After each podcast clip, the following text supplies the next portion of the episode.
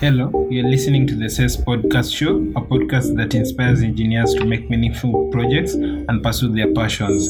My name is Rodney Osodo and I'm, I'm a mechatronics student. I'm sitting down with engineering students to talk about their process, the lessons they have learned to make an impact.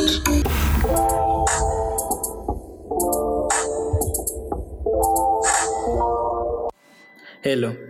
This week's topic is we are talking about shift registers and memory defi- devices. So I have my guest Lauren Owino. Welcome, Lo- Lauren. Thank you. How are you? I'm fine, thank you. How How is you? how is the week going? Well, it's a tough one. There's a lot of classes and what have you, but quite fine. So could you probably introduce yourself, the course you're doing, and probably the year? Okay, as you have said, I'm Lauren Owino, but a lot of people know me as Lamoy, so I don't mind if you call me Lamoy. I do electrical and electronics engineering here at JKUAT, College, Tripoli. I'm currently in my fifth year, almost finishing um, the course. So, yes, there's that. Apart from that, I'd say, apart from engineering, I'm actually also getting into cybersecurity. So, I'd say I'm a cybersecurity enthusiast as part of that. Yeah. So what made you probably shift to cybersec or have a passion in cybersec? I wouldn't call it shifting. I'm still very much into electrical and electronics. It's something like when you're a child, you always tell yourself, I, I want to be a hacker. Let me see. I was telling myself that as a child. So um, I joined this year, I joined a program called Kamilimu, which is um, mentorship program for university students. I think I saw your graduation. Yes, yeah. So they basically teach us things you're not taught in class, like public speaking, writing pitches, uh, pitching the pitches themselves, doing your CVs and what have you. So as part of Kamilimu, they have an ICT track. So for the ICT track, I chose cybersecurity. I for now I'm just doing what other cybersecurity people do. So I learn pen testing and what have you. But my plan is to have it inter- to have integration between electrical and cybersecurity. Maybe doing hardware security, but we're still in the journey because I'm still learning cybersecurity in itself. Oh, eh, I I think I saw there was a post on Twitter. Mm. eh, eh, the the AirTags for Apple. Someone hacked them. Like Uh-huh. Yeah. you see the way you, you either com- probably communicate with your MCU via UART. Mhm. Uh, in full is uh, okay. URT, Yes. universal asynchronous something. So like he was able to get up the specific pins, the ground, uh-huh. uh, VCC, TX, and RX. yeah. So you can be able to either dump the the program or flash in a new program to Uh-huh. Yeah. the, the device. So I think it's a it's a maturing area. So you, you can probably but see people don't like hackers because they they're not white hat hackers. okay, when I said hacker at a young age, I thought maybe black hat would be nice. But now, of course, because I'm grown up, I'm not going to be black. but it's good to know what they do so that I can protect myself. So I'm learning what they do so that I can be able to protect myself and call myself white or red team. That's what what they call us. Uh, so what are some of the projects you've done over the years? Okay, most of the projects I've done are usually my class projects, but during Kamilimu, we actually did a cybersecurity project, a very nice one. We even won. So how, how was the experience? So what was it about? um, the project was to build basically a security incident and event monitoring, system. So for this is basically in your network, we'd, we'd have the software and it will what can I say, go through your network. Anything that comes in or comes out through your network, it will, we've given it things to flag. So when it flags, for example, people are trying to get into your network, it will flag that, then send an email so that you know something is happening in your software and therefore you can act on it. We had planned, but we didn't get there. Or we we'll get there. We had planned to have it as much as it's detecting, it will also prevent. So if this is something that's not supposed to happen in your network, it will like cut off that person. For example, if I'm trying to get into a network, it will cut you off so you don't get into the network. So, so this is a, probably a firewall. Not a firewall per se, because um, for this, for our software in particular, Yeah. it gave you the chance to customize it yourself. Like you see, when you're having a firewall, most times it's there are things like there are things that have already been set. This is what you're going to be looking at.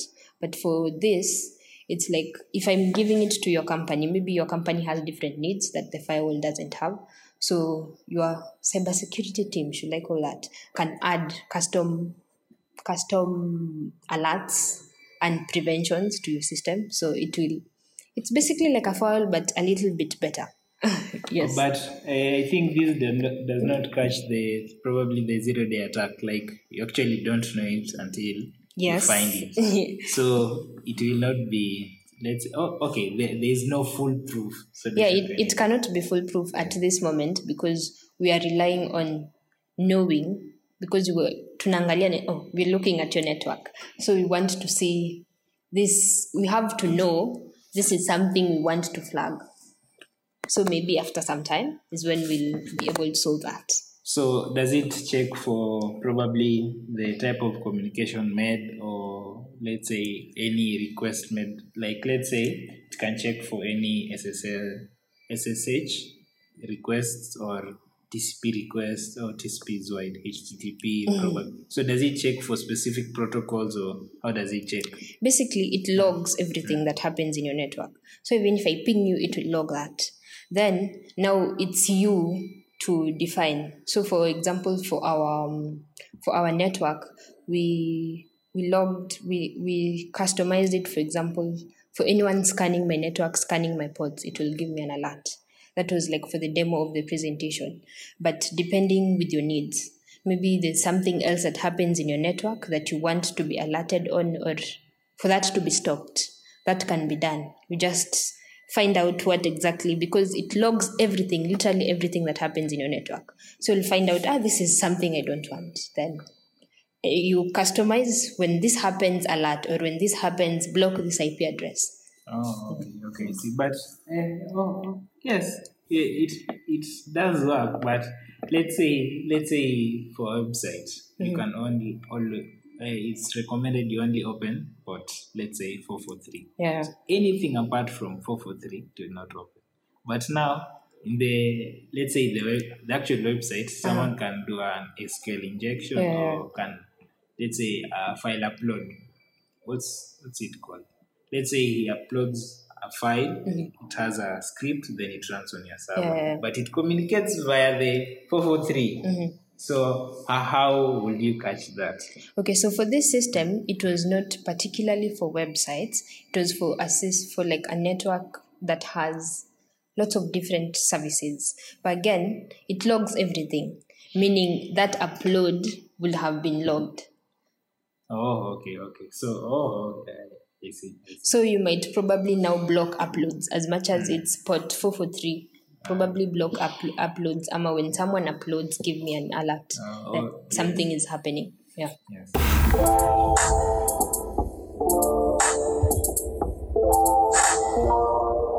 So let's move on to the shift registers and memories. So we'll start with the shift registers. Why, Okay. why are they? Why are there shift regi- registers, and why do we need? Okay, so um, shift registers normally you'd use them for temporary data storage amount. You're moving, like for example, uh, you're moving data from, say, an input output port into your main storage. It will be used for that transfer. Basically, it can also store for like the short time before you transfer. It will store that information for you. Then it will basically we call it shifting. It will shift it to the main memory. Oh. But in the in a similar way, it can also happen the opposite way from the main memory now to the your input output ports. Yeah. So I I think you've covered how how they work. yes, basically, yeah. But now, uh, I think when I was learning about one, or I think we are learning about the same, like you can only shift it for one operation. If the next operation comes, the next cycle comes, it changes. Unless eh, it's in that state where it it store it actually stores what's in memory, so it will not change. Let's say a one or a zero, it will remain a one or a zero. I'm not sure I'm getting what you're asking. okay so like after an operation it mm-hmm. will change the state of it so Yeah. like let's say for a truth table it would be 1001 1100 Yeah. so after let's say a new input comes it doesn't it, forgets its previous state it uh-huh. now turns to the current state I think that's why we I'd say a shift register is like temporary. It's not like a RAM where you're storing information where you'll use later. Ama. Basically, it's like a passage. I'm just passing the information. I'm not if I'm temp- if I'm storing it's just temporarily for a short time as I'm for example waiting for something else to happen so that I pass the information. But it's not for storing. So it will shift out then its work it's is done there. It's waiting for the next job. It's not there for storing it, the information. Does oh. that answer the question? I think so, yes. So I think the what are the building blocks of shift registers? So shift registers are actually built with flip flops. Again, if you've done digital electronics, this is also something you have done. A flip flop basically has, can I say, stores one bit only. So, for example, if I'm saying I have an 8 bit shift register, that will be made of 8 flip flops. So, flip flops, are many types. I'd say um, I can think of four at the moment. I'd say SR, that is set reset. Basically, that's what it does. Helps you when you're setting and resetting uh, a program, if I should call it that. For example, um, a project we're doing for fifth year, not like our final project, but part of our class. We're having a clock. Yeah, we are, we are making a digital clock. So when you're setting, you can use the set for the SR. So it will set, then, for example, something happens, you'll want it to reset. So that is something that, that you can do. Then you'll also have D flip flop. A D flip flop is for delay. You want, you have this bit, but you want it to wait for something else to happen before it sends out the, the bit. So you can use a D flip flop for that. So at oh okay. So it waits for let's say It's like waiting for something to happen before something predetermined. Yes, it's for example, um, you see for zeros and ones like binary, there's the the triggers and say the edges. Yes. So for example, it waits for a certain edge, or it wait for it waits for a certain pattern. When this happens, it will now send out the bit as much as maybe the bit came a little earlier. So so probably is an if else statement in let's say program. Something like hmm. that, yes. then you'd have a JK flip flop. A JK is basically just like an SR, but now you're having a clock. So you'd say at it's basically synchronized. Let me say that because when we talk clocks, we talk we talk synchronization. So I'd say JK is basically SR. It's the same, but for SR, it's you to define when set, when reset is. So for let's say for JK, can you let's say there is a chain them like a lot of them because you have now a clock you can be able to maintain the state of the all the the the JK flip flops. Uh-huh. And if it's for an SR flip flop, can it be done or can it not be done? So an SR does not really come with a pin for a clock. Yes. So you'll have to define when you're set and when your reset comes in. But for the JK, you can basically synchronize all the Js because you can connect the clocks together. Then they'll work at the same time. But for the SR, because you'll basically have SR, then your outputs. Basically, a flip flop will give you two outputs the normal output and the inverse of that output. So for the SR, that is just what it can do. It can give you, you can give it a set, a reset, then it will give you the outputs. But for JK, you can synchronize a lot of them because of the clock. Oh, okay. I, and another one, I've given you Three. SR, JK, D. and D, There's T. T, Yes. T is trigger. trigger. Yes.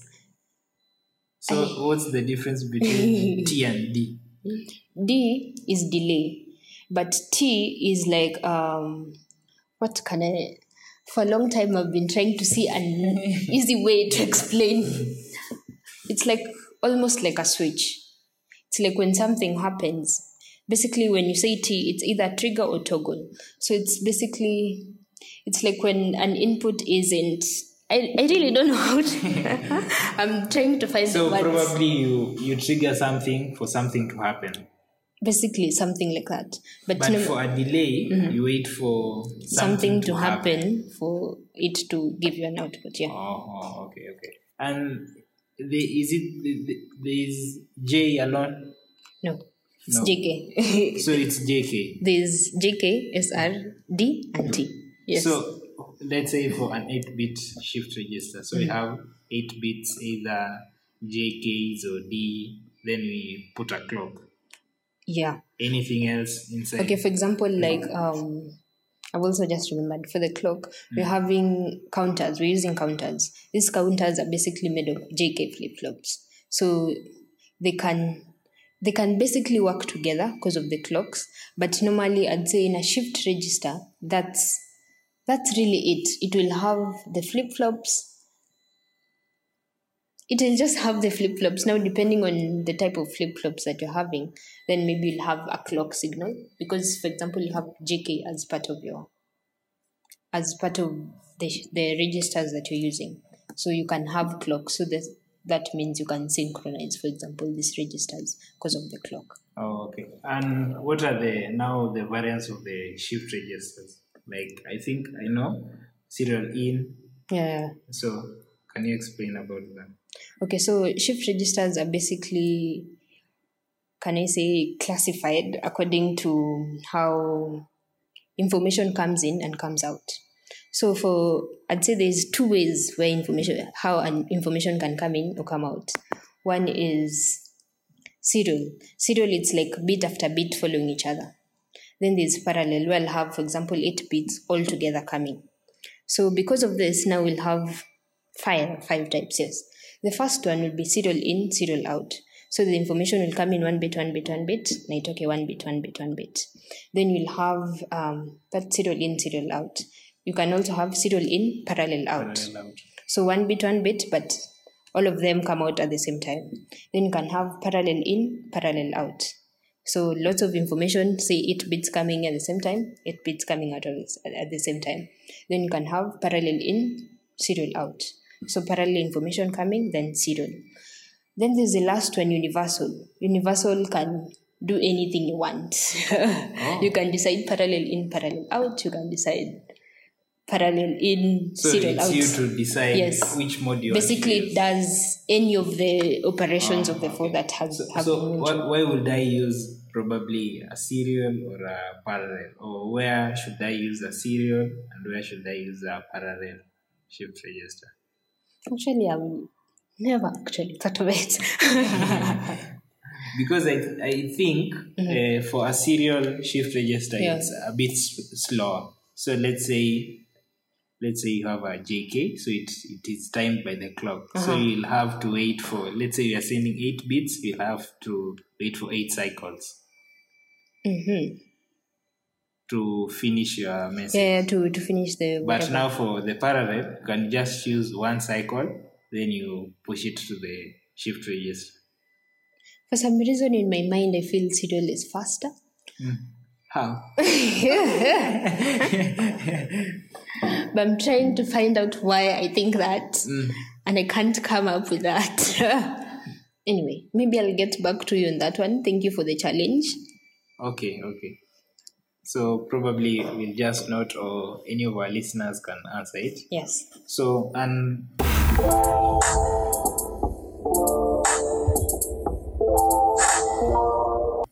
so we'll now move to the to the memory devices. Mm-hmm. Why why do we what are memory devices?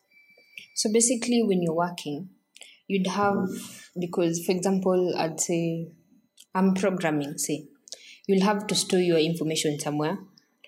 And as we say, data now is everything. So you'll obviously always need somewhere to store that data for yourself.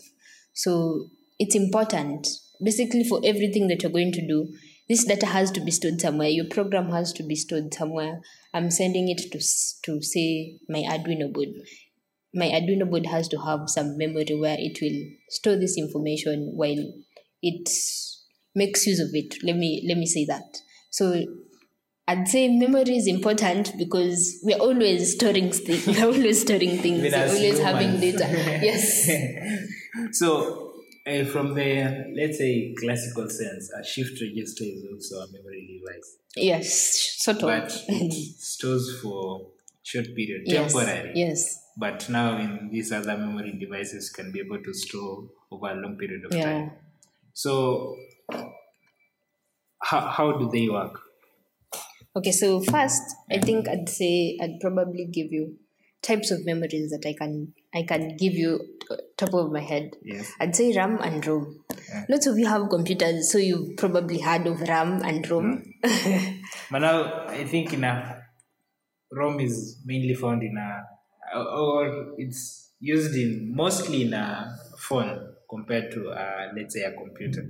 Yes, but um, these things, you know, basically for ROM, I'd say it's not programmable really, but you can program it once. Okay, this is where you can actually, yes, but a lot of times it's something that you don't want to change. So, for example, when you're starting up computers, even if it's not your phone, but things like the BIOS setup BIOS. can easily be put in your ROM. But you can, of course, use it for in Arduino and also in phones. Lots of memory, lots of devices, let me say that, have ROM, especially for things that do not change or things you do not want to change. But now let's say for the the sense of an Arduino, mm-hmm. so it usually has a ROM. yes. So now, but we are writing to it like we're changing the program over and over again. Unless you, let's say you're in production, you have a, an IoT device that you'll push, let's say the, the code for let's say one time, then you'll wait for let's say the next system update to occur, then Yeah. you push it over either over the air or by physically by USB. So, but now in Arduino, we'll have to change it over and over again. Yes. Okay, so you see, for ROM, uh, mainly it's not supposed to, the data is not supposed to change all the time. That's true. But again, you can change. For example, that's why we have erasable, electrically erasable. For example, for Arduino, it has electrically erasable ROM. But you don't necessarily use EEPROM all the time. For example, in Arduino, you'll have to actually call it to use it. Oh. And when you use it, there's different ways to use it. So where, where is the actual code stored for stored when you push the binary file? Oh, yeah. yeah. So you've actually made me jump. so let me go to memories in Arduino. Arduino will basically give you three types of memories. There's this one, Flash. I've heard you mention it in ESP. Yes. So Flash is where now the sketch. Let me call it that. When you compile, it will basically take that sketch to the Flash memory, and then from there it's when it will be executed. Then there's the EEPROM, or basically the ROM of the Arduino. Now this is where this you can actually change. You can actually set this and probably change it because it's erasable. Oh. Yes, so I think I've now answered my question.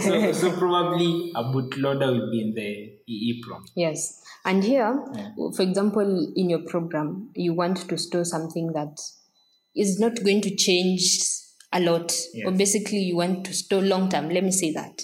So you can actually call EEPROM and now store that data in EEPROM because in a normal situation when you're working with your Arduino, you're not constantly calling the ROM. Yes. So this data will be there for some time. Yes. Oh. So uh, why would we why would we need a flash memory and not uh, probably a RAM? Because for Arduino, Arduino, they I think they work the same. Because if you remove the or if you remove the data, it will still be stored in the flash memory. So we'll, you know, for Arduino, it actually has both flash and RAM. Yes. So the flash is where it will store the sketch. That is after you have compiled the program image and the initialized data will be there. But for the SRAM is where you can actually it stores like the variables that you can manipulate. So basically like other memories you'd be told it has the stack, the heap. Basically the SRAM has that. But flash basically just stores and you can't change it in Flash. Like when you compile that image, Oh. goes to now will be stored in Flash. So uh, when you change, basically it's you can't change the, the like the Flash there. It's like creating another sketch and taking it to Flash. You can't change it from there. Oh, okay. Yeah. So I think um, so uh, probably if let's say you have an IoT device Yeah. which is streaming data to let's say a server. So Mm-hmm. how will we store this data temporarily?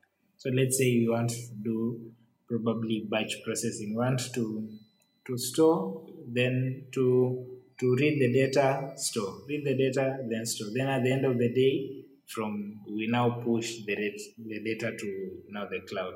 Yeah. So where will we be storing this data? I'm trying to see where because when when I look at Flash, basically it's it does that. Um, it will score it will store that image. But for um, Sketch, it's where you can basically create and manipulate for the SRAM. Sorry, it's where you you can basically create and manipulate your variables. But uh, EEPROM again is for long term data. But Flash, you can't manipulate anything there.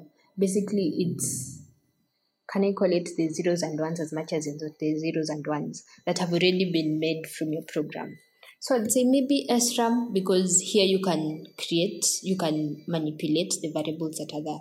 I'd probably say SRAM, yeah. And let's say if you're adding another module, let's say the SD card module. Yeah. So what's that type of memory?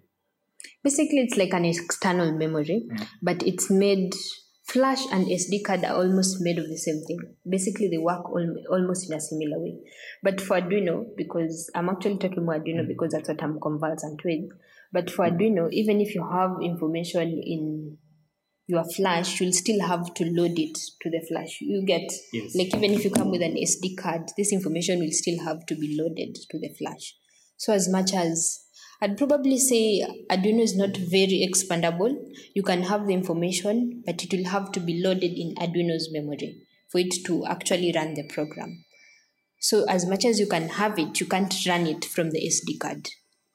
Oh, so is there a way you can, let's say, increase the internal memory size given by, let's say, the Arduino or the ESP boards? when you ask, someone will tell you, go to the next higher board. because when you're using Uno, Yes. for example, you you have a certain amount of memory that you have you've been given. So Uno has, for example, for Flash, it has 32 kilobytes of information.